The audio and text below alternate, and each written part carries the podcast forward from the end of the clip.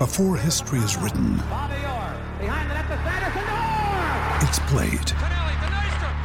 Before it's frozen in time, it's fought one shift at a time. Before it's etched in silver, it's carved in ice. What happens next will last forever. The Stanley Cup Final on ABC and ESPN Plus begins Saturday. We took it all. We brought them to our land. An endless night, ember hot and icy cold. The rage of the earth. We made this curse. Carved it in the blood on our backs. We did not see. We could not, but she did. And in the end, What will I become? Senua Saga. Hellblade 2. Play it now with Game Pass. Step into the world of power, loyalty, and luck. I'm gonna make him an offer he can't refuse. With family, cannolis, and spins mean everything. Now, you wanna get mixed up in the family business. Introducing The Godfather at ChumbaCasino.com. Test your luck in the shadowy world of The Godfather slot. Someday, I will call upon you to do a service for me. Play The Godfather now at ChumbaCasino.com. Welcome to the family. No purchase necessary. VGW Group. Void where prohibited by law. 18 plus. Terms and conditions apply.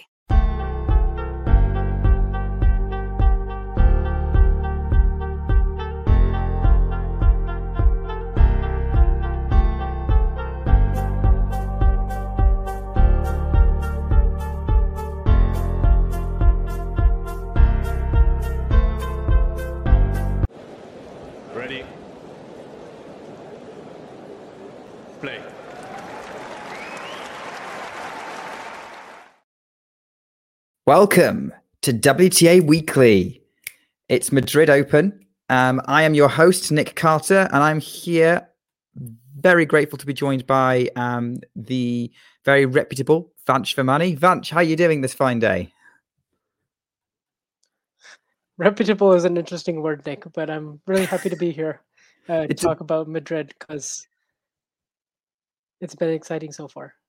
Yeah, oh, for sure, for sure. And um, I do mean it as a good reputation, Vansh, don't worry. Um, despite um, people who might um, knock you down for having incorrect predictions, I just find it hilarious. hey, at least they care, so that's a good thing.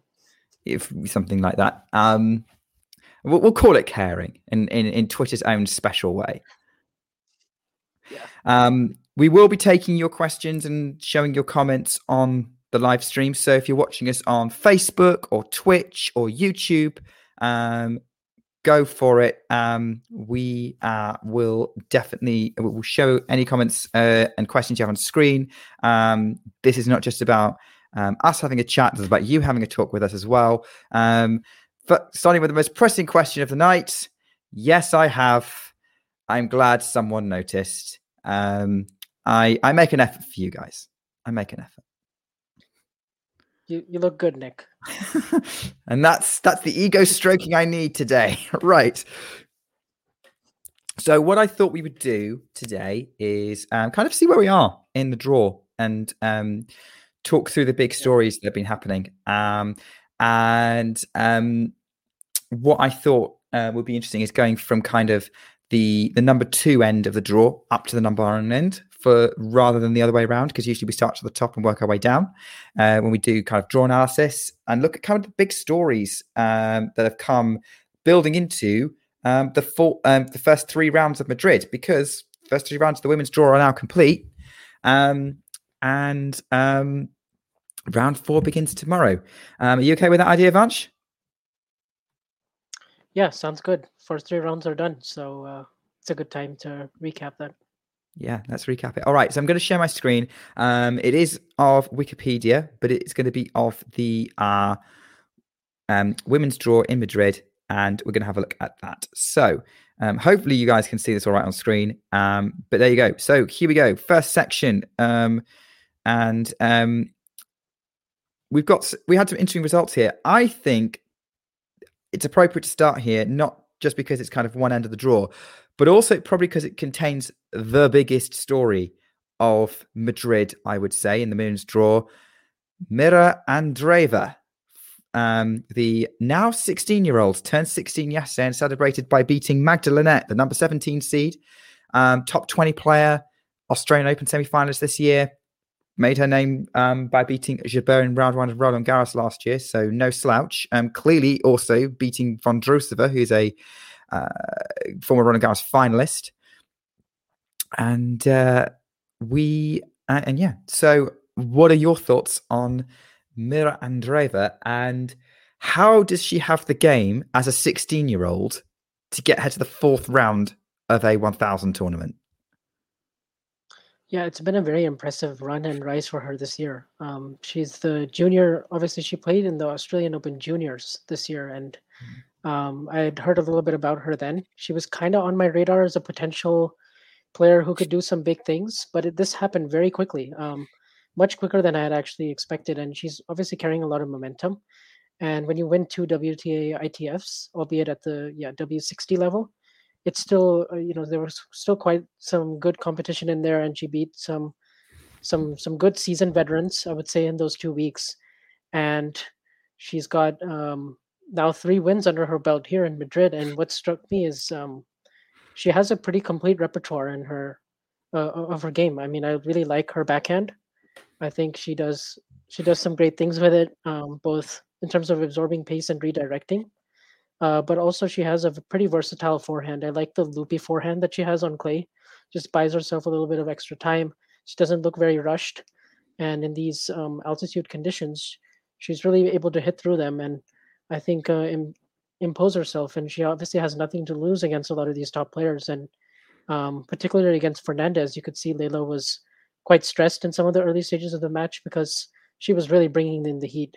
Um, was Mirra on mm. both ground strokes, and so far she's sort of been able to play with that fearless abandon in the last three rounds, and it's been impressive to watch. I'm interested to see how the Sabalenka match goes. That's obviously a much bigger test. Sabalenka being the 2021 Madrid Open champion, and of course, um, the best player this year in terms of the race, and um, so that that's going to be a, certainly a different test than than Linette. A lot more firepower, but uh, it's it's been interesting to see, and she has quite a good, cool personality as well. Uh, it's talking about how beautiful Andy Murray looks in that Tennis Channel post that really, I think, did the rounds on the internet. So that was that was funny.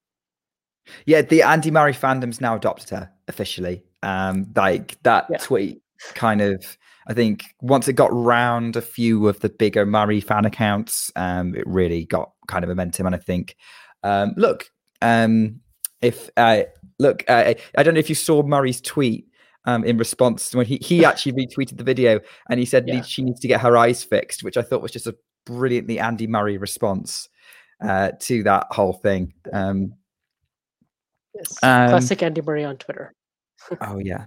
Um, Nico's highlighted an interesting comment. I hadn't realized that Haddad Maia and Fernandez were the top two ranked lefties in the WTA tour right now. Yeah, that's interesting actually. Um, yeah, both are pretty pretty pretty good wins. I mean, it's even Haddad Maia, um, who's been pretty consistent, I would say, week to week on the WTA, and obviously made a 1,000 final just last year. So yeah. I I, I would say like stuff. so I I I didn't manage to watch all of the matches. Like um definitely she seemed to frustrate Fernandez. Haddad Maia, she just seemed to absorb everything the Brazilian threw at her. Her resilience was incredible. Same against Linette. Um, just able to rally with both players and then frustrate them into making errors. Uh, I agree with you that overall, um, it's it's all around pretty solid already by 16. The backhand is worth noting as well. Um, almost very complete. The forehand seems to work very well on clay. I'd be interested to see how it does on a against an elite hard court player and what you know if she is able to hit with variety because at the moment it does remind me a little bit of Gauff forehand maybe in terms of the loop i'm not i'm not an expert enough to notice grips or swings or anything like that um, but in many ways, you know, I was, I was comparing it to these results to Gauff's run at Wimbledon in 2019 at a similar age. Um, this might arguably be more impressive, even if the tournament's not as high profile. Yeah, it's interesting. I remember that uh, Gauff run in 2019. She obviously beat Venus Williams and then beat a couple of players that were like, okay, that's uh, that seems. I think the more impressive thing about that Gauff run was just the poise and maturity that Gauff had at that age, whereas this one is more like, I think uh, because it's not happening in a major, in a way, it's kind of good for Mirra.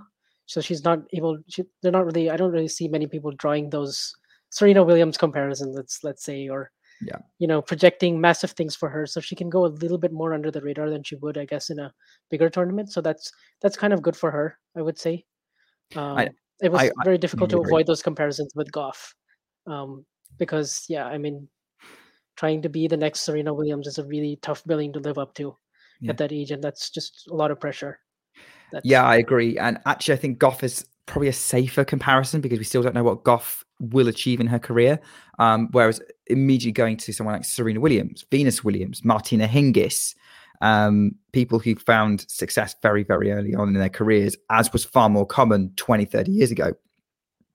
Now, not so much. I think I saw someone in the chat mention Nicole Vaidisova as another um, potential comparison point. Um, uh, hopefully, um, Andreeva um, has a little bit more uh, success. Um, I think the only thing that's going to be uh, more of a problem um, for Andreeva, it, like any young player, is how susceptible she is to injury because we've seen that derail um, a few people's careers. Um, remember Anna Konjuh bursting onto the scene, doing amazingly well. Mm, Amanda Anisimova, less injury, more just a lot of really bad things happening in her life, um, kind of all coming at once. Um, so I think we're right to hype her up as a very, very talented player. Um, but I'm trying not to make any predictions of how she's going to do. I'm just excited to see her bring those same this same fearlessness against Sabalenka because she probably will. yeah she certainly has she, she's certainly actually reminding me of a lot of other youngsters from the czech republic more so like the Fruhvirtova sisters she also has a an older sibling uh, Erika i believe who's like three years older than her They're actually playing in the Um, doubles at the minute. They they actually won their doubles match, so they've actually got. I think I don't know how they're doing at the minute, um, but when I checked on Saturday or yesterday, um, they'd actually gotten to the second round of the doubles, and they were playing a very good pairing potentially in the last sixteen. But that's again good weekend, good week for um, Andreeva in both.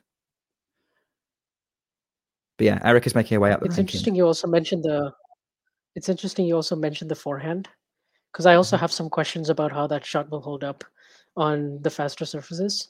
So far the grip the grip doesn't seem as extreme to me.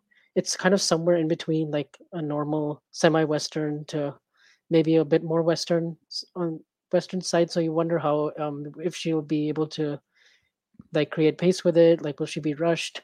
Will she be able to have enough racket head speed like when the pressure is kind of on and she's higher up in the rankings and people expect more of her. But for now i think she can just enjoy this run and uh she um cer- certainly the yeah the Sabalenka will be a very interesting test because all the pressure is on Aryna in that situation.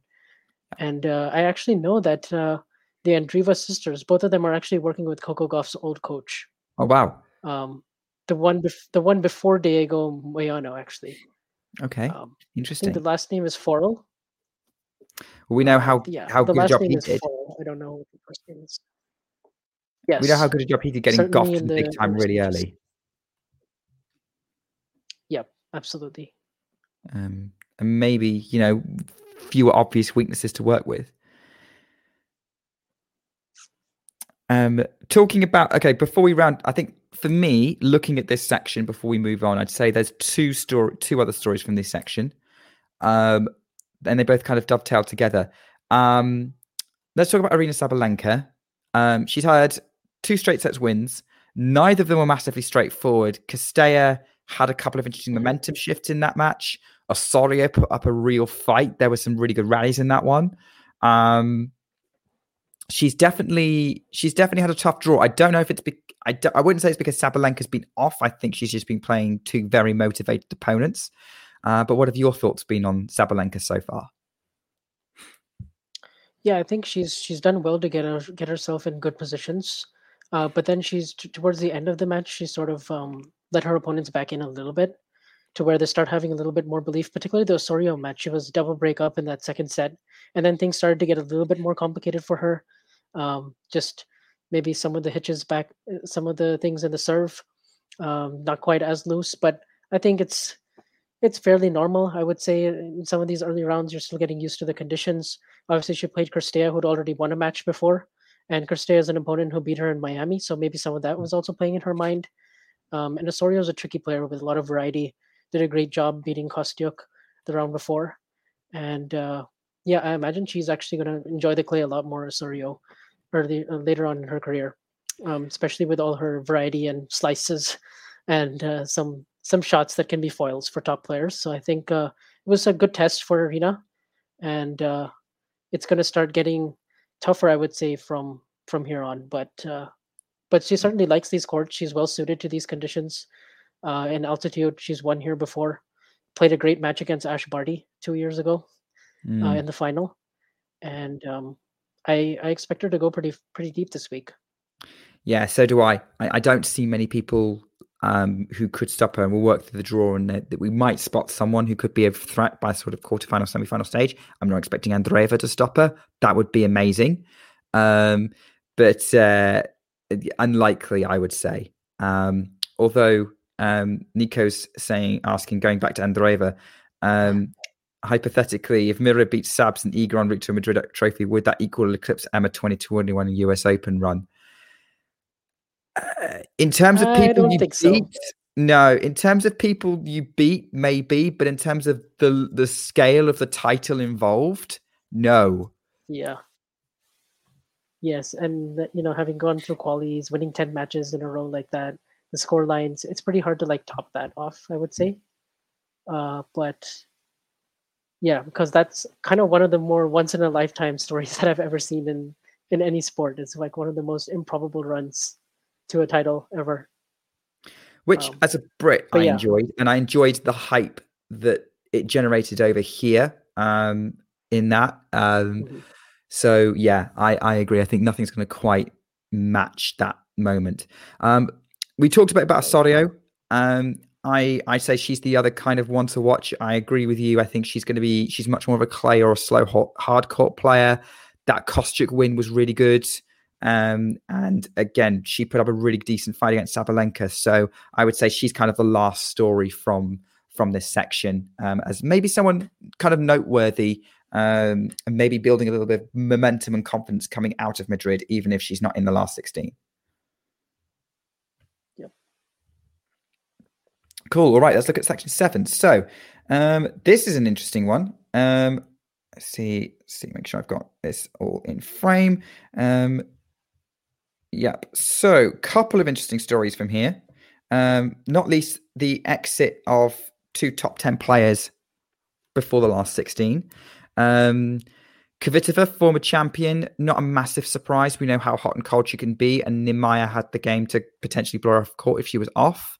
Um, Garcia losing to Sherif, I didn't see that one coming. Yeah, I didn't either. Caroline Garcia has looked a little bit stressed to me this year. And when you're stressed, it's hard to play the game that you that she played last year, where she's we know how ultra aggressive she is on returns, especially second serve returns, and how much of that aggressive game style that she has coming forward, big serving. Um, some of that is she's just prone to a bit more ups and downs. I would say the last few weeks she's done well. Like she's gone into two finals. She's done well to sort of be in that top 12 range, I would say, this year, but Mhm. nothing too crazy for her. And uh, this this match kind of reminded me a little bit of the Linette one at the Australian Open, where Garcia had some chances in that first set, didn't quite close it, let Sherif, who's a real fighter, get back into it. And um, Sherif obviously has some good amount of success on clay. I was surprised that it was here in Madrid personally. Um, didn't seem it didn't didn't really have that on my bingo card. I thought uh, Garcia would probably get at least to the fourth round here, but so that one was a little bit surprising. And then Kvitova, obviously uh, coming off the Miami title, uh, I thought you know Madrid has obviously been always a great surface for her, and she's won this thing three times, and she has a 32 and 10 record. It's like by far her best Masters event, um, and perhaps it was just a tough ask because it was the first match in over a month. And Hmm. Niemeier's obviously a very quality opponent. So, um, I, and I knew once she lost that first set, it was going to be tricky to uh, for anybody to come back in that situation. Yeah, Niemeier is an interesting player to me actually, um, because I think she kind of hit the radar by getting to the fourth round of the US Open, getting that set off Iga Swiatek, um, really frustrating her, and then doing that a little bit again in Australia. Um, she seems to be of that kind of Ostapenko, Samsonova vibe of hit big and go for broke, um, but Yeah. makes it work half the time um, at the minute. Um, do you see a scenario where she could make it work more often? Get a bit further up? Um, probably not. She's more of like a like a, it that kind of game that she has is pretty good to work for about two or three rounds, I would say. But I struggle to see a world where she puts it consistently. Let's say for like five or six or seven matches in a row, Okay. uh, just because it is kind of very hot and cold every day, and there's not a whole lot of margin. Um, she does hit. She does hit pretty big, but she doesn't have like that safety uh, on both ground strokes, and she kind of uh, has to like redline her tennis a lot of the time. Um, even against Kvitova, she sort of hit a new level in the second set, but Kvitova really dipped quite a bit. And wh- when she was playing against Mertens, for example, that was a better test for me to gauge. And Mertens was just so solid, so consistent, like make, forcing Niemeier to hit several shots and defend. And I don't really think any of those are particularly Niemeier's strengths. So it's Mm. kind of hard. She's she's a little bit sort of in that um, even someone like an Alexandrova or like um, Jil Teichmann, kind of players where I'm not sure what they're going to do but produce week to week. Even Samsonova, as great as she is, it's uh, it, it- it's hard to really know what these guys' floors are week to week. I would say, Yeah. but uh, she certainly likes the faster courts and faster conditions. So maybe if she's going to have results, it's a lot of the times going to be in those er, those surfaces and courts. I would agree. Yeah. So maybe watch out for her on the grass. That would be very interesting. I Mhm. think if she puts it all Yeah, together. quarterfinalist, I think. Uh, I think Yes, year. So quarterfinals at Wimbledon. I forgot about that. Um, yeah, in, Yeah. in my mind, if she put it all together, she could have been in that semi final instead of Tatiana Maria, right. which would have been a well. I I think the Maria Jabeur match was more interesting because of kind of the story and the friendship there. Um, but it would be interesting to see what Jab- Niemeier could have brought into that semi final. Probably a lot of nerves. Um, Elise Mertens seems to be having a bit of a more consistent year, bit better. Um, again, looking a bit more solid, kind of back to where we expect her to be, sort of solid top 20, top 30. Um, has a really good opportunity to get a quarter final um, in in Madrid, not knocking Mayar Sherif. She could pull something off, but as you said, this doesn't seem to be the kind of clay she would you would expect her to do well in. Whereas Mertens, I think, has got a bit more history at this tournament. Um, so yeah, she can bank a 1,000 quarter final. That that would be a nice result for uh, for Mertens. We took it all. We brought them to our land. An endless night, ember hot and icy cold. The rage of the earth. We made this curse. Carved it in the blood on our backs. We did not see. We could not, but she did. And in the end, What will I become? Senua Saga. Hellblade 2. Play it now with Game Pass. Yeah, uh, definitely. Um, Mertens has definitely uh, shown a bit more consistency, I would say, this year, and she's made um, she's made uh, you know quarterfinals and semifinals of big tournaments before, and I seem to remember her having decent results on the clay uh, in past. And I think uh, this is a good good chance for her to play her former doubles partner in the quarterfinals, most likely. Oh yes, they won a slam title together, didn't they? Yeah, Mertens and Sabalenka. They- oh, that they I believe they won the U.S. Open in 2019. oh, I uh, thought it was the Aussie. No, I've, I've got to go with you on that. And then, um, and then they also won the Australian. So that was, Yeah.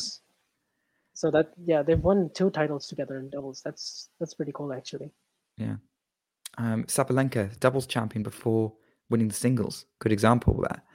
Um, yeah, Mertens, Mertens Sabalenka would be interesting, but I think given how well they know each other and how well Sabalenka is playing right now, Sabalenka would probably have the edge in that clash. Yeah, and uh, and just like Sabalenka won the title, a couple of years ago, she also played Mertens in the in the quarterfinal that year. So Mhm. this would kind of be a repeat of that um, if they were to meet. All right. So let's have a look at this section of the draw. Um, oh gosh, that's a little bit cut off at the top. Um, I think for me, there's not a massive amount of big stories here. Um, obviously, good on Irina Camelia Begu for making it this far. Um, I wasn't necessarily expecting that. I think obviously she's in the section. This is the section where Ons pulled out from.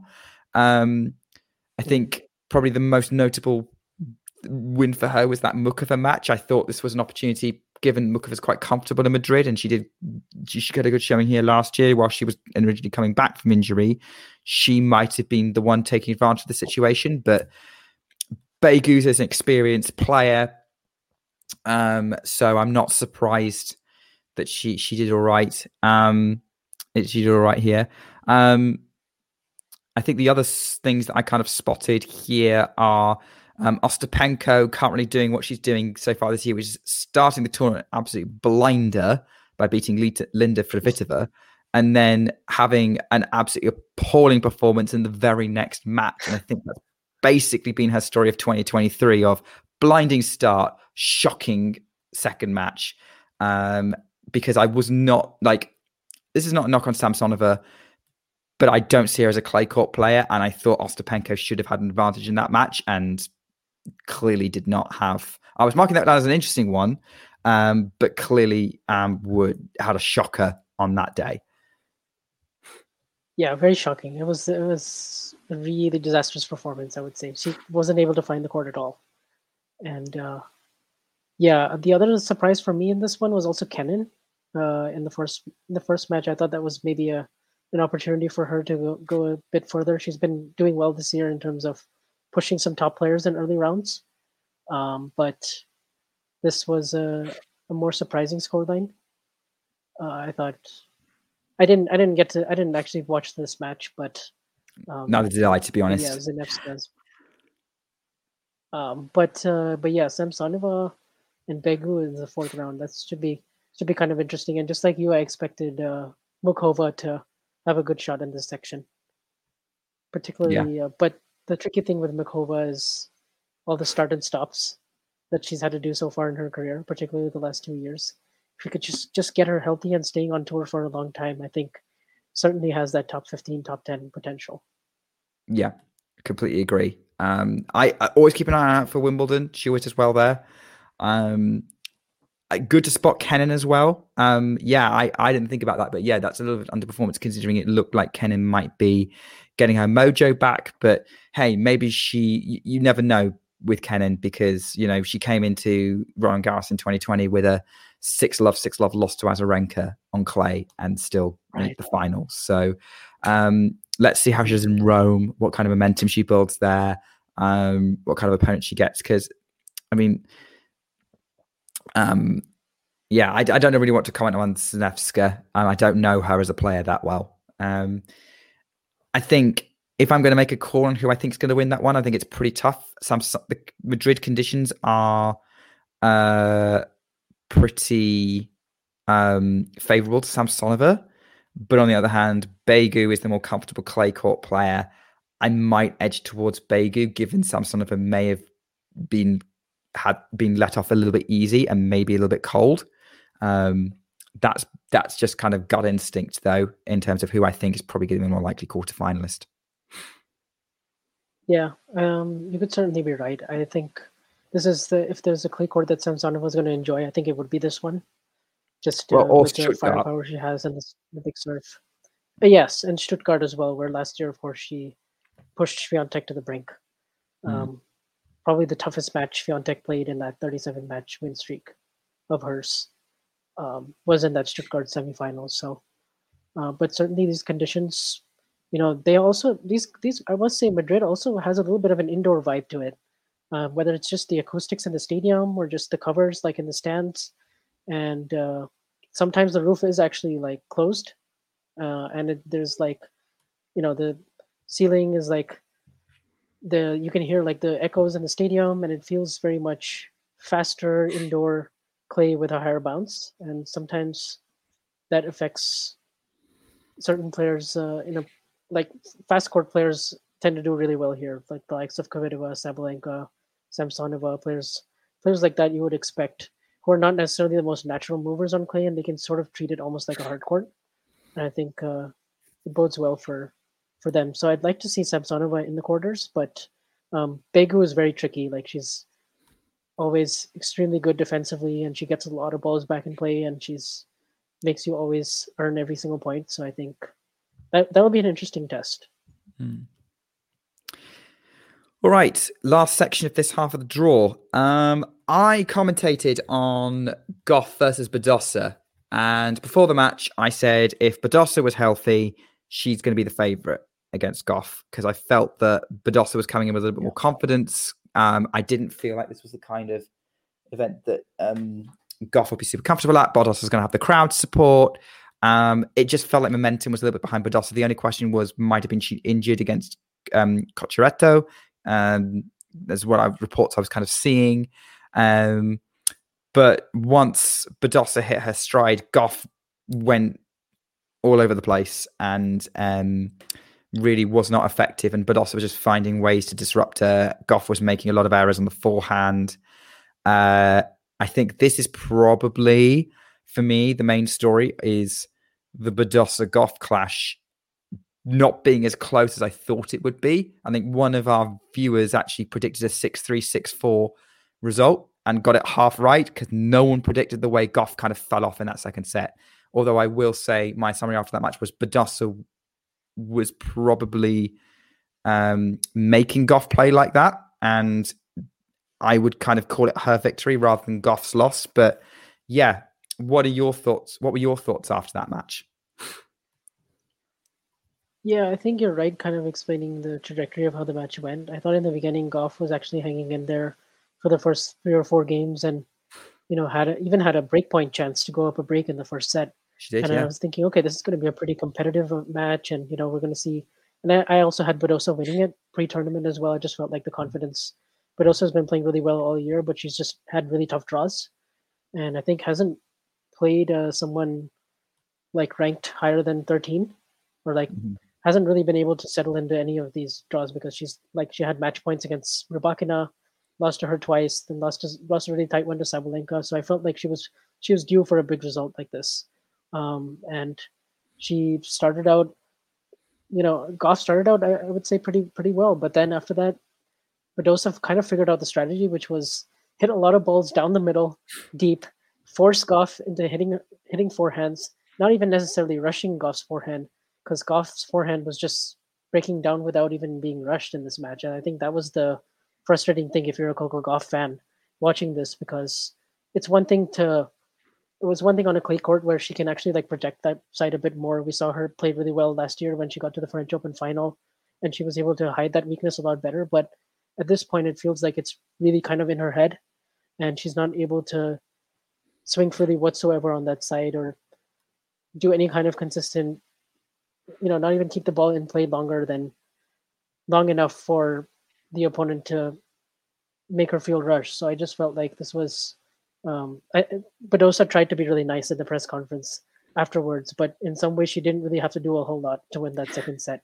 I feel like because her tactics were kind of were kind of spot on. Just stay away from the Gauff backhand and make uh, make Coco generate all the pace. And pace pace generation is one of the tricky things with the with the Gauff forehand with that really big take back. And of course, her footwork is a little bit lagging as she's running to that wing, so she can't really accelerate as well. And the grip is extreme too, but um, it's it's tough. I think uh, it, it's it's a tough watch for Gauff right now, particularly the last two tournaments. I would say.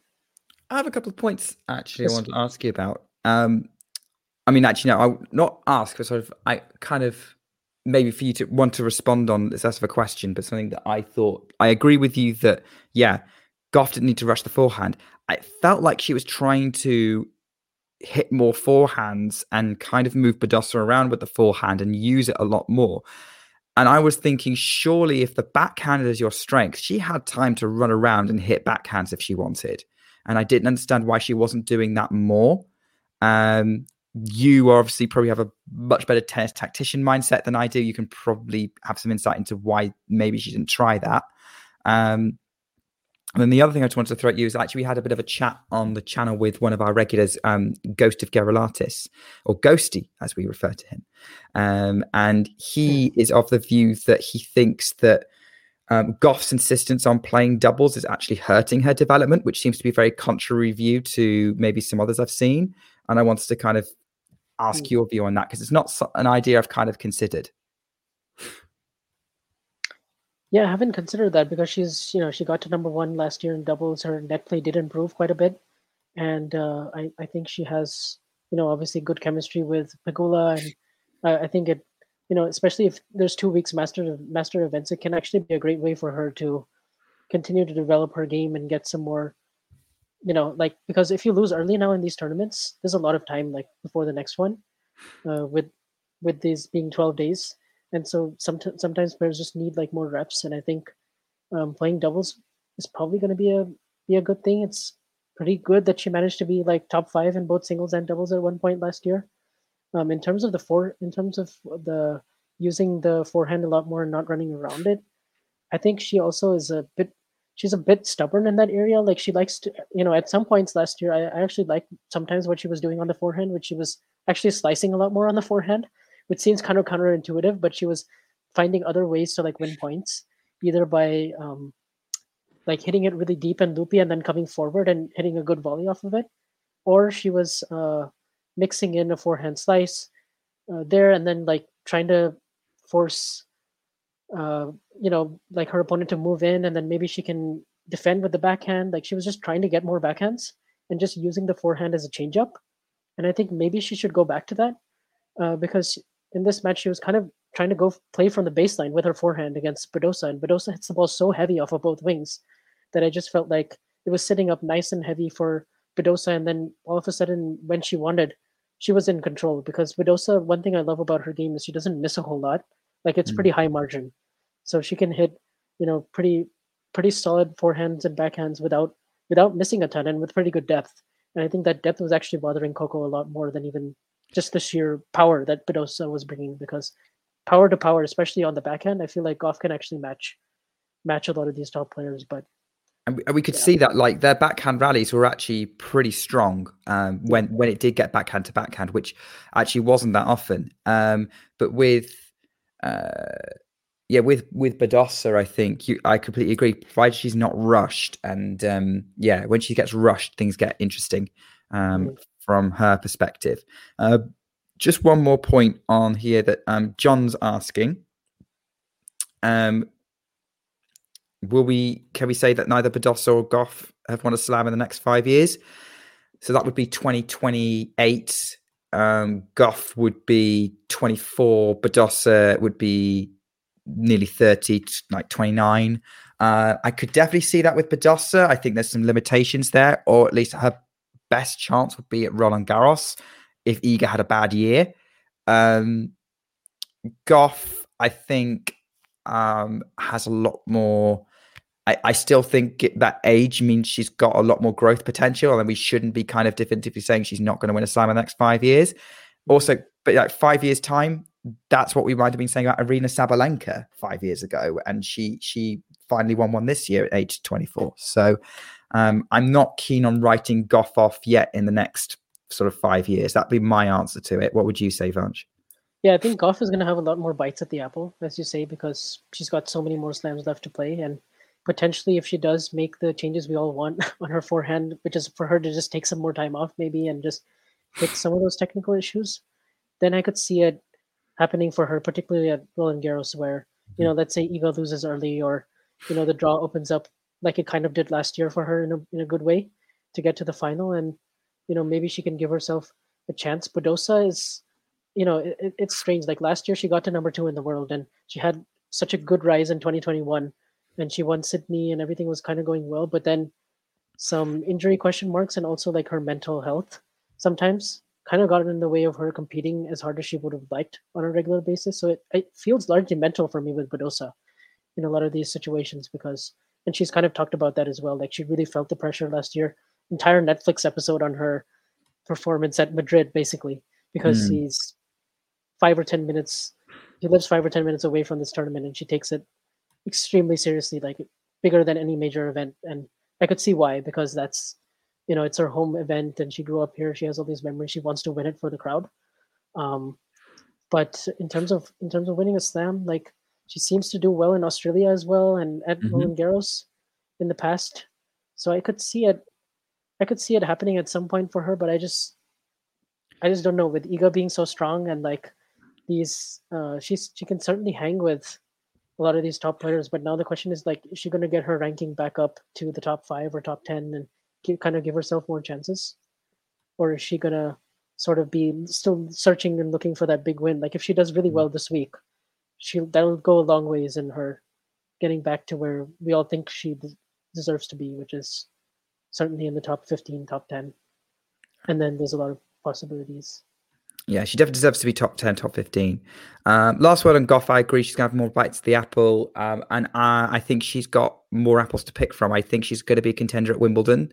I know that um, her game limitations maybe shouldn't suit grass, but yet she's she's never she's got to at least the third round in all three times she's played. She got to the fourth round on debut, um, lost to some very, very good players. Um, I think that maybe she's she's a comfortable natural surfaces player, maybe because of her movement. Um, so I I think she's got a chance at Wimbledon, and I could also see a scenario where the crowd carries her to a US Open title um, at some point. So Yeah. um, She I- certainly has like that X factor in terms of like star power, I would say, Coco. yes, And uh, she has sort of everything else except for the forehand right now in terms of her game. I would say the second serve is sometimes she has a bit of some technical issues with it, but uh, I think that's improved compared to a couple of years ago, and it's more the forehand. Yeah. Would you agree with that? Yeah, I'd say so. I mean, like every a lot of players, you could say the second serve could be better. Um, but yeah, Yeah. I think I think at the minute uh, after watching that Badosa match, the forehand definitely uh, was lacking something. Um, but you'd have to ask her about it. I mean, look, we're we we can kind of keep on going. Look at the forehand. Look at the forehand. Look at the forehand.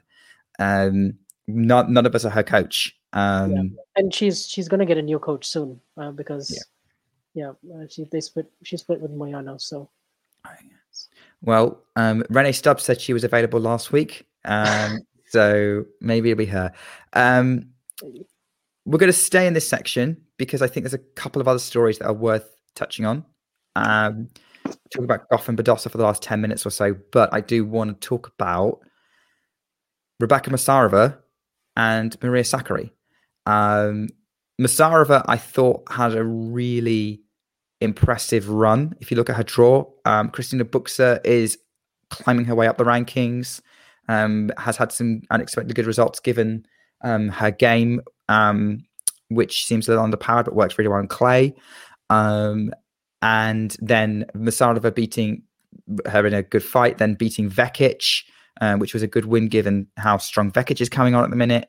Um, but then running into Sakkari and getting that first set. And I think that Sakkari match for, for, for the Greek, um, that's kind of her turning around a match that typically in the past she we would have expected to lose at a certain point, um, kind of going down, uh, being a bit down, and uh, kind of fighting her way back into it, like but losing to an underranked player she could have easily just crumbled like she has in the past. So um, I think that's a very interesting win for Maria Sakkari. What are your thoughts on those two stories?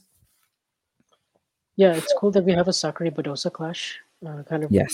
rematch of Indian Wells. I want to say last year in the semis. Yes. that's- Oh, that was a good one. I remember that.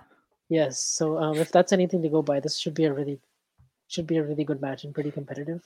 Um, yeah, Sakkari has made a made a bit of a habit of uh, of winning some matches from from a set down. I would say this year, um, particularly if you look at her like Indian Wells run, almost every single match she was coming back from like a set down, like a set and a breakdown against Rogers. I think a set and a breakdown against Kalinina, and I think like after that she played Pliskova. She beat her. It was like she was down a break in the third, and then Kvitova as well. Like I remember Kvitova totally. Uh, it seemed like Kvitova was going to make the semis for the first time in Indian Wells, and she was Sakkari was down like 4-6, 1-3, 15-40, like in danger of just being breadsticked in that second set, and then she's just just found a way to sort of turn it around. And she plays really well. I think when the back is against her against the wall, it's when she has to close close these big matches that I feel like the pressure sometimes gets to her, and maybe that mental block of having been in so many semis and finals weighs on her. But I like these conditions for her. I actually quite like it because I, I think she she's pretty strong and athletic, and she uses her forehand uh, well in when the when the ball is bouncing pretty high, like shoulder height. I feel like she can take the ball early on the rise and maybe do some damage. And it's at least fairly consistent what she's going to do. And mm-hmm. at sometimes it's a bit too predictable against the very best players. So maybe Badosa will have a good read on that. Um, but um, this is this should be a pretty interesting interesting match, and it could go either way. I think actually.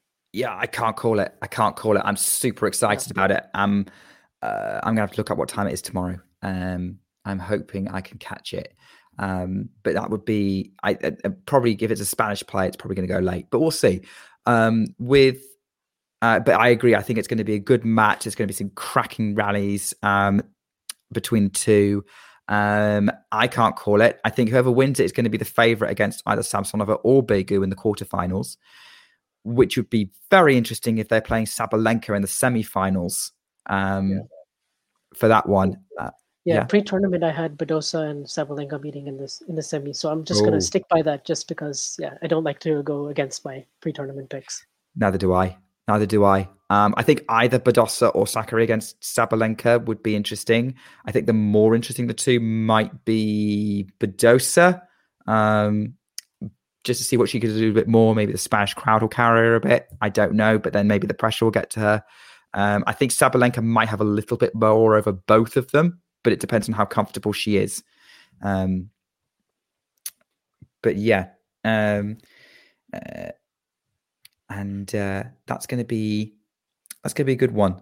Um, yeah, I'm I'm excited. So let's move on to uh, the six, next section. Um, so we're down to the top part of the draw. Um, so those of you who've been commenting, asking opinions about Iga, don't worry, we will get there. Um, but I sorry, just need to tweak this. There we go. Right. Um, let's see what I've got showing on screen. Just need to scroll across. We've got some long names on this one. Um, so I'd say from the, the kind of the stories that I'm picking up here, um, I think uh, kind of in terms of like new stories, I think um, it was nice to see Pavlyuchenkova doing well, having beating um, uh, Jimenez Kasintseva. Um, that was a I marked that down as a potentially interesting match. Ended up being really close, nine seven in the deciding t- tie break, um, and then losing to Kasatkina. Um, uh, but yeah, I, I, think it's the first time in a while Pavlyuchenkova has played, and it was kind of good to see her back, um, kind of producing some really good tennis. Yeah, she's still fairly young as well, so I think uh, she certainly has. As she was telling John in one of the Talking Tennis um, interviews, that she certainly has no plans of retiring or stopping, and so that's good because I think she has. She still has quite a bit of good tennis left in her, and yeah. it wasn't too long ago that she was in the French Open final. So nice to see her back and healthy. Yeah.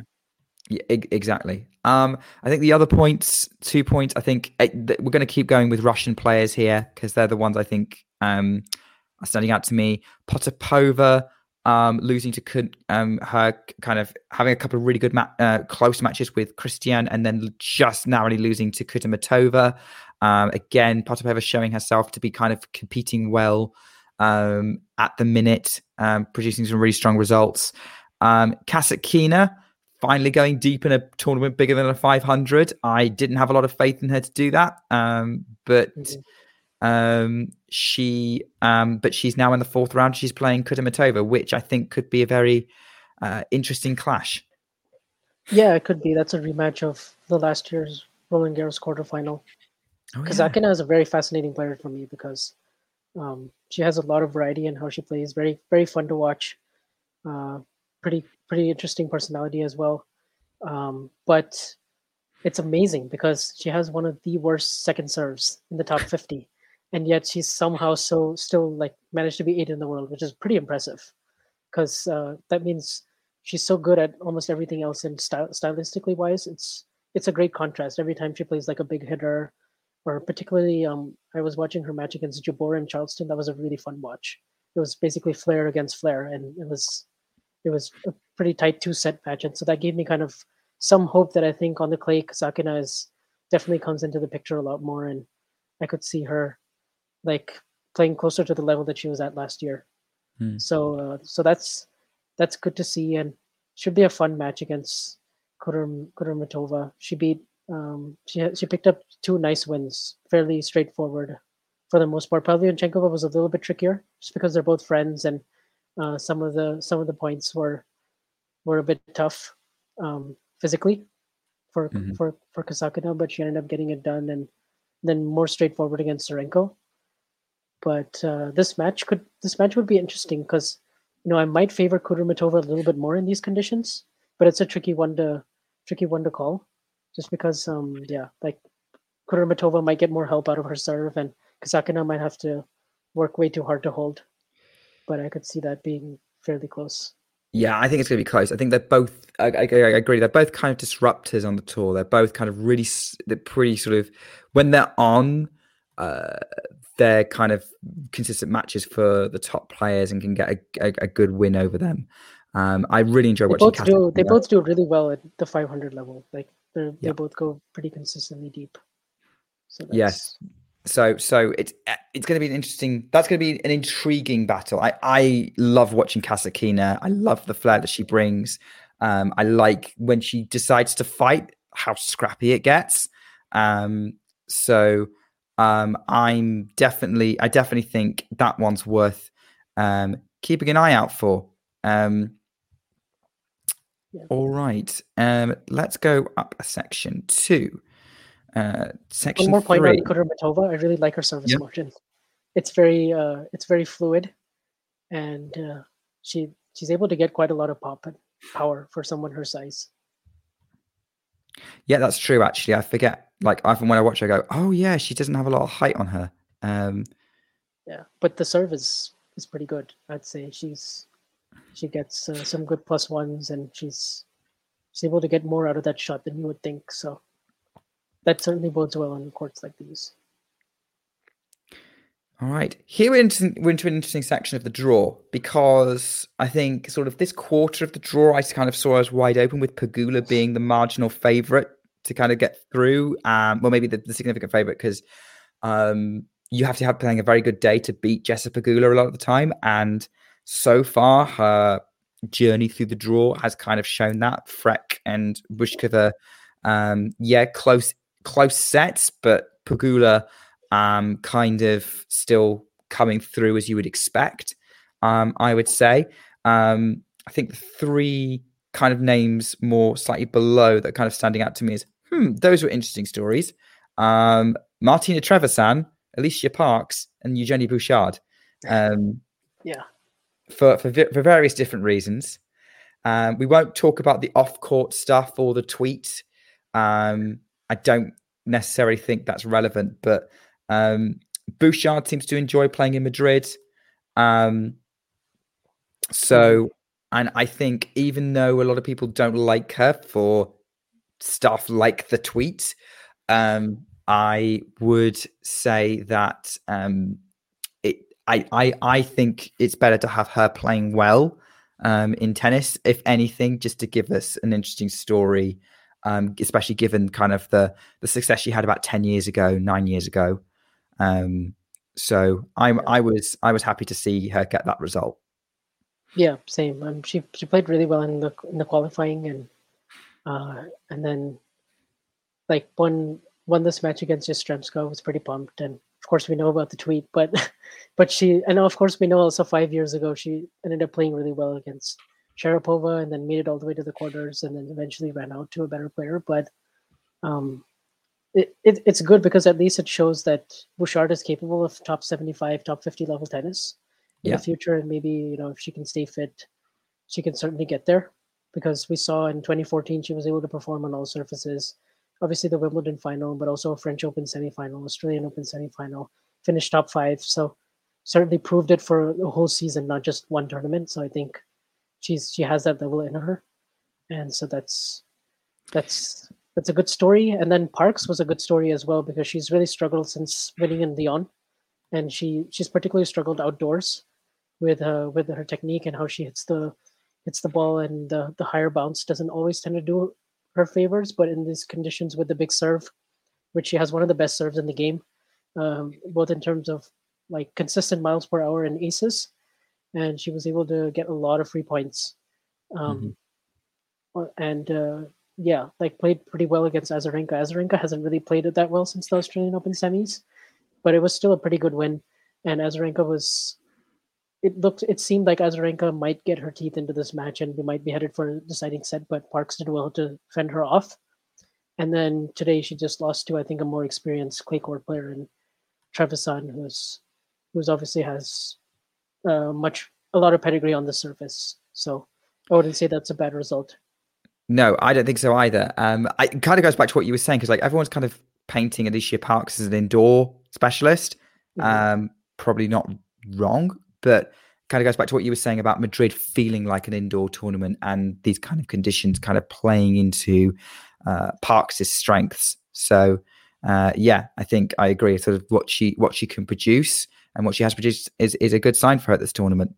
Um, Trevisan, I think, is a player a lot of people have written off in the past. Um, yeah. Maybe seeing that quarterfinal in 2020 as a fluke, or even the semi-final last year as a fluke. But um, she's backing up things up with like that United Cup performance that she put in.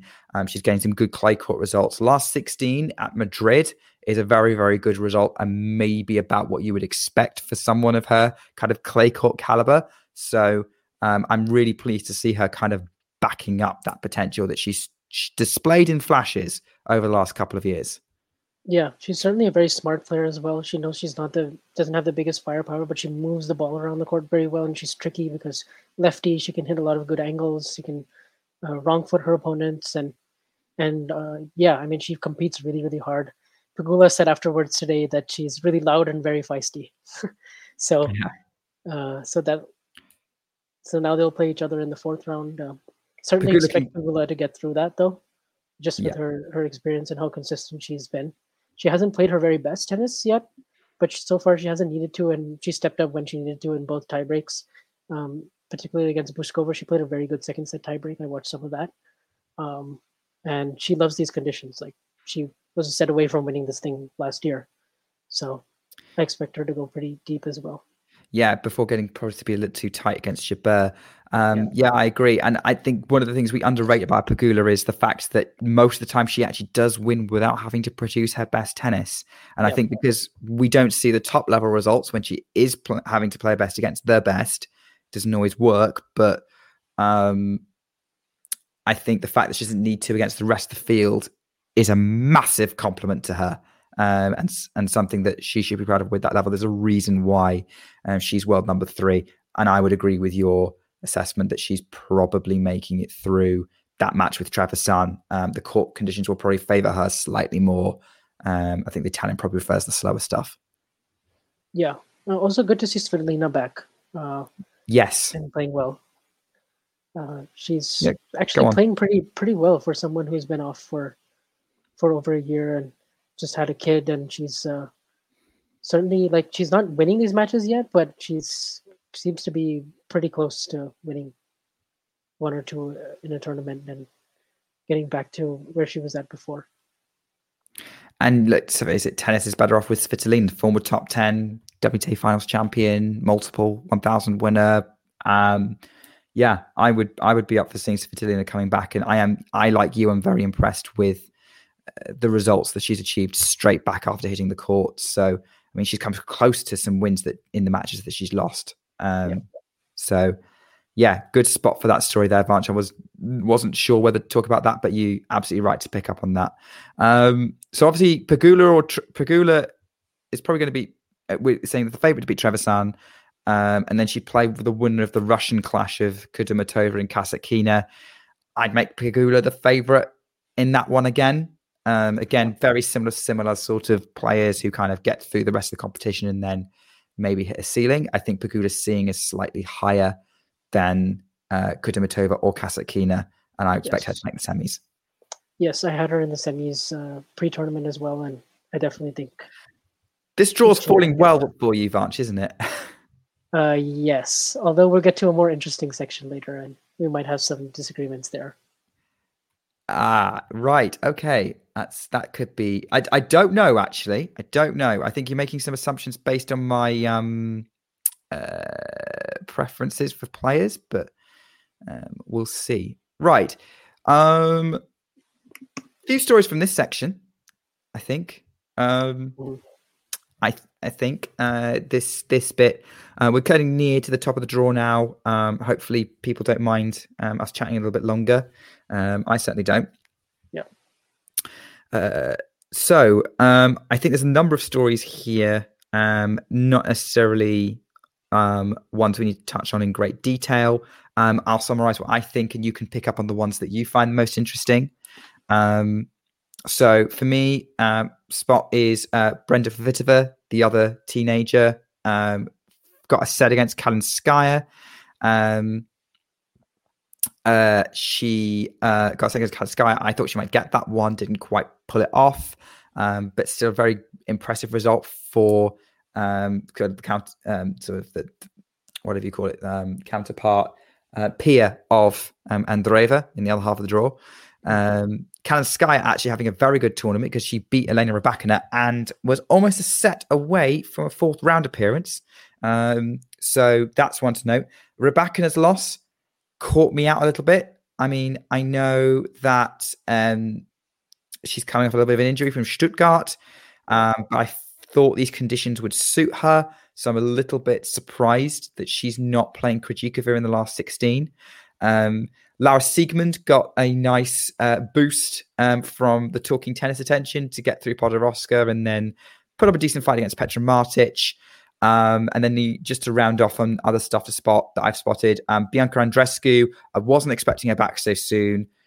Good on her for coming back and um, giving us another great battle as she always does against uh, Xiyu Wang or Wang Xiyu. Um, but of course, the the big name in this section was Barbora Krejcikova. Um, so far, solidifying potentially both our opinions that um, she's the favorite to get through this section regardless of how Rebecca did. Um, and she's certainly making the most of an easier draw than she's had in recent times. So yeah, pick up on any of those stories that you might that might interest you. Yeah, certainly Rybakina and K- K- uh, Kalinskaya is going to be an interesting rivalry to watch for the next however many years they play because they're okay. pretty similar in ages and they had a very good match in Miami actually in the first first round and that one went Rybakina's way. Obviously, the confidence from winning Indian Wells and maybe this one just went the other direction because, like you said, she was coming back from you know adjusting from Stuttgart, and then the the back injury potentially still bothering her, ran out of gas a little bit in that third set. Uh, but yeah, a little bit surprising that she wasn't able to come through. I would say I certainly had her coming in the fourth round and playing Krejcikova. Same. Um, before I before I saw this, but uh, Kalinskaya is certainly a player to watch out for, and I think the peak level for her is pretty high. But it's just a matter of can she do it?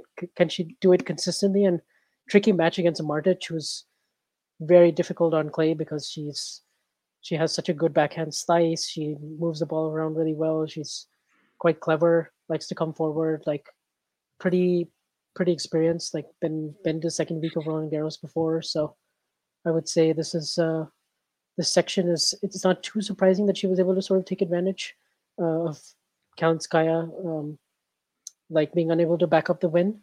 But uh, the the other story was yeah, Andreescu for me as well because yeah, she, that that seemed like a very serious injury in Miami when she when she fell, and that was really sad to watch. But seems like she can actually get back to form much sooner. Um, I'm not expecting too much from Andreescu, particularly on clay and maybe even for the grass, just because her best results have seemed to come on the hard courts, and uh, she might need a little bit of time to just uh, come back and get to that really good level that she was at in Miami, where she took out Raducanu and was like really making her way into the draw and potentially could have had a really deep run in Miami the way she was playing. Um, even though she lost that first set against Alexandrova, but in the in this match she just couldn't quite close it out. Like she was up six three three zero, and uh, before Wang like came back and then played a little bit too good in the in the third set, but um, yeah, Krejcikova I think is the favorite to get out of the section. She's looked pretty good so far. Dropped that Mm. one set against Kovinic, but then uh, the last three sets have been fairly comprehensive. So I expect her to get to the quarters. Yeah, I, I think I agree with that. And like nice side against Martic, she's a very very good player, but I think Krejcikova is currently in a the kind of the better form right now. Um, but yeah, lots of interesting stuff going on there. Um, all right, final section of the draw, and we're back to the top of the list. Um, and a few few kind of um not necessarily many stories from this section. Um, I was surprised Bernarda Pera maybe got as far as she did. I didn't have her down as a clay quarter, but again, Madrid's a little bit different. Will suit the bigger hitters a bit more. Um, I think Iga Swiatek getting to where she is, no surprise. She seemed to be fairly comfortable against Grabher and Pera. Um, I think for me, the interesting thing is the defending semi-finalist, or at least I don't know. No, maybe that was 2021. She got to the semi-finals. Um, No, no, you're right. She made the semis last year. Last year, okay. Yeah. got right. Yeah, yeah. Alexandrova, um, getting there. Um, I thought it'd be Zhang Qinwen.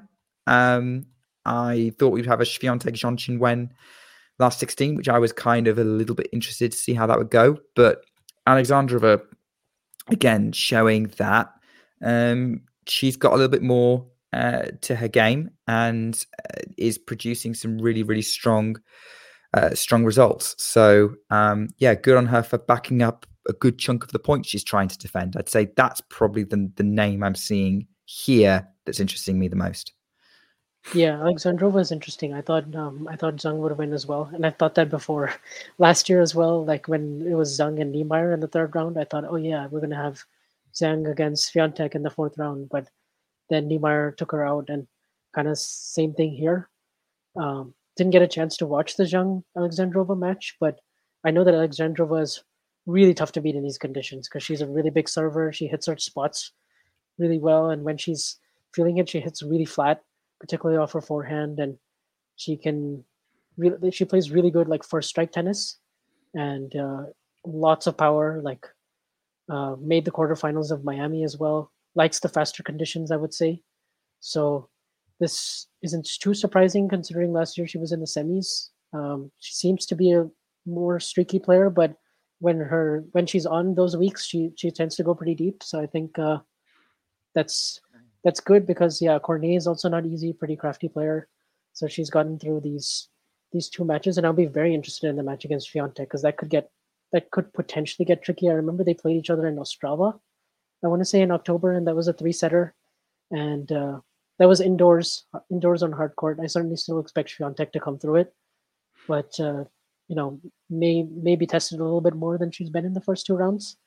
Uh, yeah, Fakia is asking, is Alexandrova a difficult opponent for Iga? Certainly difficult than than her last two opponents were, I would say. Um, so yeah, Swiatek is probably going to have to be on it right from ball one. Yeah, Fakia asked that about an hour ago when we were going through the other half of the draw. Um, so hopefully, if you're still watching Fakia, we finally got to your question. Um, a few people asking about Swiatek and how that's going to go.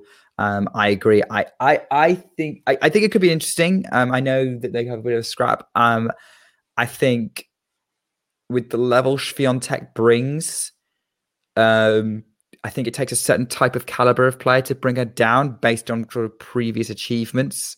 Um, Yeah. and I don't think Alexandrova fits into that. Um, could see her taking a step, but um, I don't see her winning that match. So I yeah, think, I'm in agreement as well. I think uh, I think Iga is still a total step aco- step above on clay. Uh, and I- don't really see her losing, but I could see it being I could see it being tight. Maybe one tight set. Maybe Alexandrova sneaks a set. which I think uh, I think very- these conditions, just like I, I think people have been comparing it to like Rafa in Mhm. Madrid, comparing it to Iga because Rafa's only won this thing four times on clay, compared to like the 12 in Barcelona and like the 10, 11 in Monte Carlo and 10 in Rome and 14 in RG, just because of the altitude and like it's it's easier to maybe rush the forehand a little bit more and you can you, you can see like she hasn't played this event a whole lot think she's only played she's only played this once, right, Swiatek? And that was so, in yeah. 2021. Maybe Where- twice. I don't know whether she played it in 2019. Yeah, I think so. This is just her second appearance. Okay, So- which is might be a bonus for her because I think when the one time she did play, she lost to Ash Barty, who was in really good form. Right. And Iga is not the Iga that we know now. So I think Mm. there's very little data for Iga still in Madrid at this point. But so I would certainly expect her to win Madrid at some point in her career, you know? But Yeah. uh, maybe this will end up being like it was for Nadal, where she's going to have a lot more success in Rome and Roland Garros. And this could potentially be the one where her rivals are closer. I, I would agree. I think, uh, like you were saying, with the rushing beforehand, the conditions enable that a lot more compared to other clay courts. Having said that, you could say the same about Stuttgart, maybe. I mean, on paper, would Iga maybe struggle there more than Madrid? potentially maybe with the altitude uh, it's like a little harder to control the ball whereas indoors it's at least uh, like there's no outside conditions or factors. So maybe that plays plays a role. I also thought iga was serving pretty well in stuttgart. Maybe those conditions actually helped her her serve because especially on, on on clay particularly in the final against sabalenka i think she only faced one break point. That was the most impressive match for me that iga's played played all year in a really big spot. So after that, I'm like, I, I can't really bet against Iga because, um, yeah, if she's playing this well in Stuttgart on clay, then that's uh, that's quite scary for the rest of the field, for particularly Rome and Roland Garros. Uh, w- well, look, this if if we have a Sh- uh, going through, that potentially sets up a very juicy quarterfinal clash with Barbora Krejcikova, Yeah, and I'm finding that one very hard to call. same. for the reasons that we that we've kind of outlined. Um, I've done the pessimistic fan thing and gone with I don't want to jinx my player, Right. and I've gone with Kr- Krejcikova to win it. Uh-huh. And I think you know if you're gonna given Krejcikova has clearly the tools to trouble Iga, and she's in a um, a place where it is easier to trouble her on clay, and Krejcikova is very comfortable on clay.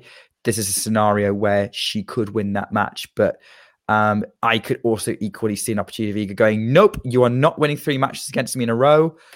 This is um, I am. This is clay. I beat you on clay. Yeah. Yeah, it's it's it's a hard one to call, but that's another one that that's going to happen on Tuesday, which is annoying. No, I might be able to catch it. Depends on what time I get back from work. Um, but uh, I'm looking forward to seeing how that one plays out. yeah, that's the quarterfinal I had in my pre-tournament as well, and I also went with Krejcikova just because of for the reasons I was like, okay, you know, if because it's Madrid, because Krejcikova has won two finals against Iga, you know, because maybe she's, you know, the the difficult matchup being like just how good she- uh, is able to return, like she was in Dubai, faster courts there.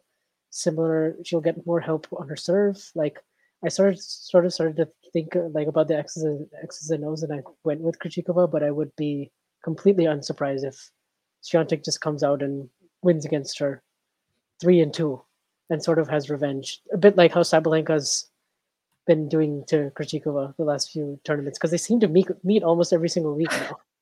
it just seems to be a thing. Which which you know maybe they're destined to play each other in the final. Um, Yeah. in Madrid. Uh, which, th- that's the final that I had. Um, Me too. as well. So um, and I actually went back and forth on who I thought would win that final. Actually, I ended up going with Sabalenka just because of Same. the last two. Um, but I, I did think, I, I looking back on that Dubai performance from Krejcikova, yeah, she was aided a little bit, maybe by Swiatek being sick, but um, I don't think it made a difference to how Krejcikova herself was playing and playing very, very well. And I think that Dubai title was Krejcikova having an incredible week Yes. and showing the, what level she can produce, which is very, very impressive. Yeah, certainly, and uh, uh, like you know, that goes down as maybe one of the best runs I've ever seen, just because she beat four top fifteen players and she beat number world number one, two, and three in the Yes. same week, which is like, you know, that's that's like her announcing herself again, and we know she hasn't really liked the idea of there being a new big three on the WTA, and she sort of felt like she's not quite gotten the respect that she deserves, and so maybe winning a title like this or getting to another final or beating one of the top players again would would get her because I also think she's extremely underranked at 12 or 13 like Yes. Um, Oh, for sure. She just like just like Rybakina at seven feels very low. Just like it's the same for. Krejcikova like needs to be top ten. Yeah, they're both sort of top five players in my book.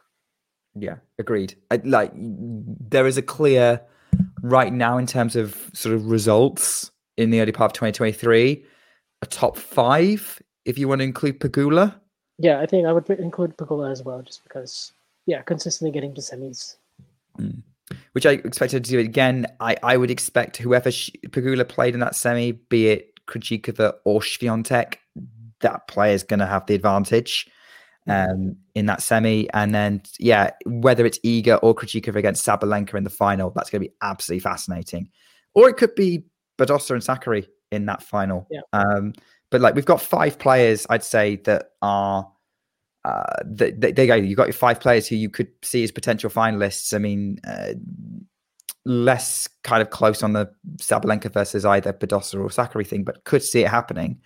Um, but yeah, there's probably your five players if you're a uh, one of a tournament big picture, wanting to know who's going to win the tournament. Um, Krejcikova, Sabalenka, Badosa, Sakkari are your names to watch. Yes. Awesome. Okay, well, we've been going for about an hour and a quarter. Um, just wanted to before um, kind of uh, signing off. Um, I think I've saw some chatter um, about the WTA Power Rankings video that I released uh, or we released last week, um, where I went through based on the data from Charleston, Stuttgart, and last year's Roland Garros, who was kind of in my top ten kind of power ranking um, that uh, in form ahead of the French um, French Open. Um, I'm not going to be looking at it again until and, and adjusting it until we uh, we know who our quarter finalists are. I will definitely be releasing an update after Madrid, uh, but sort of I think most of those players who are in there haven't necessarily had a bad tournament so far. Um, I don't know if you did you did you catch it? If not, I can recap it. Uh, yeah, I, d- I don't exactly remember the order, but I remember looking at it. it. it seemed, it's, Yeah. it seemed pretty more or less the list I would have come up with as well. So yeah, Um, I think the the feedback I've been seeing is maybe Jabeur was overranked, but um, I kind of justify it as if you look at purely on form and results, she has had better results on clay so far than Barbora Krejcikova. Um, yeah, definitely. but that's because- literally it. Yeah, because Madrid and Rome last year were pretty, pre- pretty major. I would say. Like I, you know, I certainly after she won Madrid, I didn't expect her to go that deep in Rome, and she could have easily lost any number of those matches, even the Kasatkina match in the semis and some scares before. So it was good to see her like back that up, and I and I hope she's like healthy again because it would be a shame if she was not able to play Roland Garros or Rome, and because that injury did seem quite Yeah. worrying. Yeah, she said it was a Um, tear, wasn't it? Yeah. Um, so those take like some weeks to heal, and so she might be in doubt for Rome, and then hopefully we'll Definitely in doubt for Rome. French. Hopefully we'll see her at the French because she's got like she lost last year in the first round to Linette, but certainly I think if she'd gone through that, and I remember her draw last year at Roland Garros, she could have gone really deep and with a chance to Could have been in the final. Could have been in the final against Iga. So it's a bit of a shame, but I think I certainly have her as one of the best clay court players just because, yeah, she's performed at every single place except for Roland Garros. I don't believe she's been past the fourth round yet, No. but yeah, I, I would expect that to change. Yeah, I would too. Um, yeah, so I, I agree with you. And also, let's face it, the world's a better place when Ons Jabeur is fit, healthy, and Yes. happy. Um, Yes. uh, if so, Ostapenko is giving her a hug at the net, that should tell you something. That yeah, should tell you how, how, how liked Jabeur is. uh, and we need lots of we need lots of um, positive influences um, in tennis, as many as we can possibly get. Um, all right. Um, thank you, Vansh, for coming on and kind of running through the big stories of the tournament so far. Um, I appreciate it's probably gone a little bit longer than maybe we both expected, um, but there have been a lot of interesting stuff to talk about. Um, I will, uh, I will say, in terms of you know, which of the I think I know what the answer is going to be. Um, but which of the fourth round matches are that was going to happen over the next couple of days are you most excited for? I'm excited for Badosa and Sakkari, just because I was there live for the Indian Wells semifinal and it was a good, good quality match. Um, and I think that has the potential of being an exciting three setter that could have like the winner of that could go into the semis and potentially like have a stay say at the end of the tournament. And I think the crowd will be all in on Badosa as a story. Um, yeah, particularly after last year because you know last year was heartbreaking for her. That match against Halep, she wasn't really able to perform anywhere near her capabilities. So I think mm. it'll be a good opportunity for her to rectify that a little bit this time around. Um, and then I'm also excited for Andreeva and Sabalenka. Yes. So those those are the two that I'm most excited about. Yeah, and they're both happening tomorrow, which is going to be yes. uh, wonderful. Actually, you know what? I'm going to quickly get the schedule up um, while we're talking. But yeah, completely, completely agree. Um, oh, and I'd also throw in Swiatek as well, uh, Alexandrova for me. Okay, well. yeah, yeah. Um, I would throw in Kudermetova and Kasatkina um, mm-hmm. just for that maybe slightly more uh, kind of uh, the kind of variety we're going to get with that match. Yeah. Um, I'd say that was my second choice, um, and then um, but definitely Andreeva Sab- it's Andreeva Sabalenka. Um, it's hard to pin down because I, I want to see Andreeva play well, but I'm also like I'm expecting Sabalenka to kind of walk over her a little bit. Um, yeah, I'm trying to get my hopes up for that being a, a great match, but it's an intriguing one for those of us who want to see get a glimpse of Andreeva kind of standing starting yes. out. Uh, Maybe it really. has a little bit of the Halep and Gauff vibes from 2019 in the fourth round. At Wimbledon, which which yes. would you know Sabalenka would probably take because that means that um, she's going to win the title off the back of that. um, okay, so in terms of the WTA schedule, um, the times on here are 10 a, are in um, GMT, which means I've got to mentally work out um, what time they all are um, across the board. Um, so um, the matches actually, st- the WTA matches to start with um, Samsonova and Begu and Sherif and Mertens. That's 10 a.m. UK time, 11 a.m. Uh, no, it would be 9 a.m. Madrid time, uh, 2 a.m. your time, Vansh, um, sadly. Um, and Andreeva Sabalenka is actually at um, midday UK time. So that's 4 a.m. your time. I'll be waking uh, up to that one, seems like. Okay. Um, Kudermetova and Kasatkina is pretty much straight after at 12.35. So those two are probably going to be on at the same time. Um, intriguing, actually. They're actually, all of the last 16 is happening tomorrow, um, yes. which I didn't realize. Um, Krejcikova Martic is happening in, um, we're expected to happen start around 2 p.m. UK time, um, which would be um, again, sort of 6 a.m. your time. Um, Badosa Sakkari gets underway 3 p.m. UK time, um, kind of uh, 2 p.m. Uh, European time if you're on that. Um, and again, that would be um, a fairly earlyish start for you, uh, Vansh, probably like 7 a.m. Um, I'll get up for that one. You get up for that one. Uh, Badosa Sakkari, yes. Um, you might be a bit tired um, for, for the rest. Um, I think uh, those of you on the, the East Coast, that's going to be an 11 a.m. start for you. I'm hoping I'm getting the maths right here. Um, 11 or 12. No, it's 11 a.m. Hang on. No, I'd be 10 a.m. I, I don't know anymore. I've lost track. Which one? Um, which one? East Coast, Eastern Standard Time. Oh, for which match? Uh, Badosa Sakkari. Oh, yeah, yeah. That would be 10. 10 a.m. Um, then Pegula against Trevisan um, a couple of hours later. Um, so 12 midday Eastern Standard Time, 5 p.m. UK time, um, 4 p.m. European time, Central European time, and then the finale starting at around 20 past eight, or at least sort of probably after the Bayer Tsitsipas match is Swiatek versus Alexandrova. Um, that's going to be kind of the finale. They're putting Iga on at night a lot, which I'm not going to complain about. Um, so I'm excited. Okay, we've got some good got some good WTA matches, and I'm going to say this again. I actually am way more interested in the WTA matches that are happening tomorrow ahead of any of the ATP matches that are happening tomorrow. Um, on the whole, There's a couple of intriguing clashes in the ATP side, but for me, WTA is going to be where it's at for last 16 day tomorrow. Yeah, uh, ATP is still finishing up their third round. They're in the bottom half of the third round, and I think most of the intrigue for me anyway on the ATP has been the top half, more Mm. so than the bottom. Um, obviously, the the exception being the team Tsitsipas match yesterday, that was pretty intriguing. But um, after that, I would say I, I agree with you. Um, it's the WTA tomorrow that takes the show. Yeah. So in terms of if if, if I'm gonna like say binge watch tennis um tomorrow, I'm probably gonna start the day with um Samsonova against Begu, maybe. Um or Sherif Mertens, like they start at the same time, could go interesting. But I think day really kicks off with um Andreeva and Sabalenka. and see how that goes, and then um, if it's becoming a walkover, I may switch over to Kudermetova Kasatkina.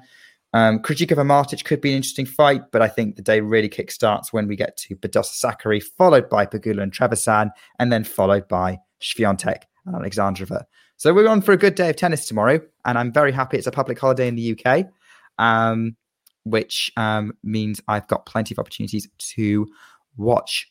Um, hopefully, you get to catch some of it tomorrow, Vansh. Um, thank you so much for coming on um, and uh, talking talking WTA tennis with uh, with me. Um, been really nice to hear your uh, views on how things have been going in the draw.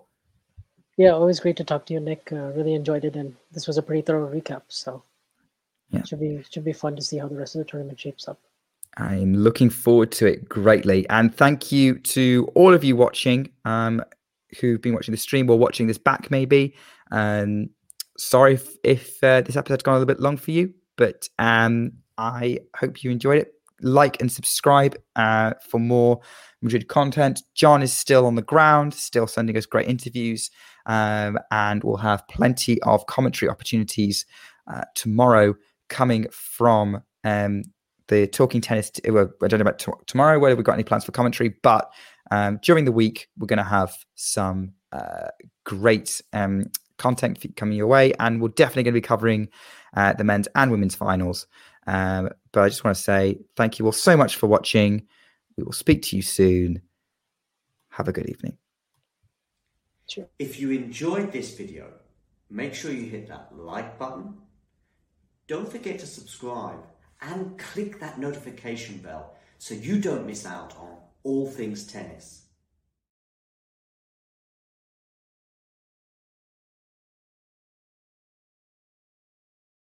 Sports Social Podcast Network. It is Ryan here, and I have a question for you. What do you do when you win? Like, are you a fist pumper?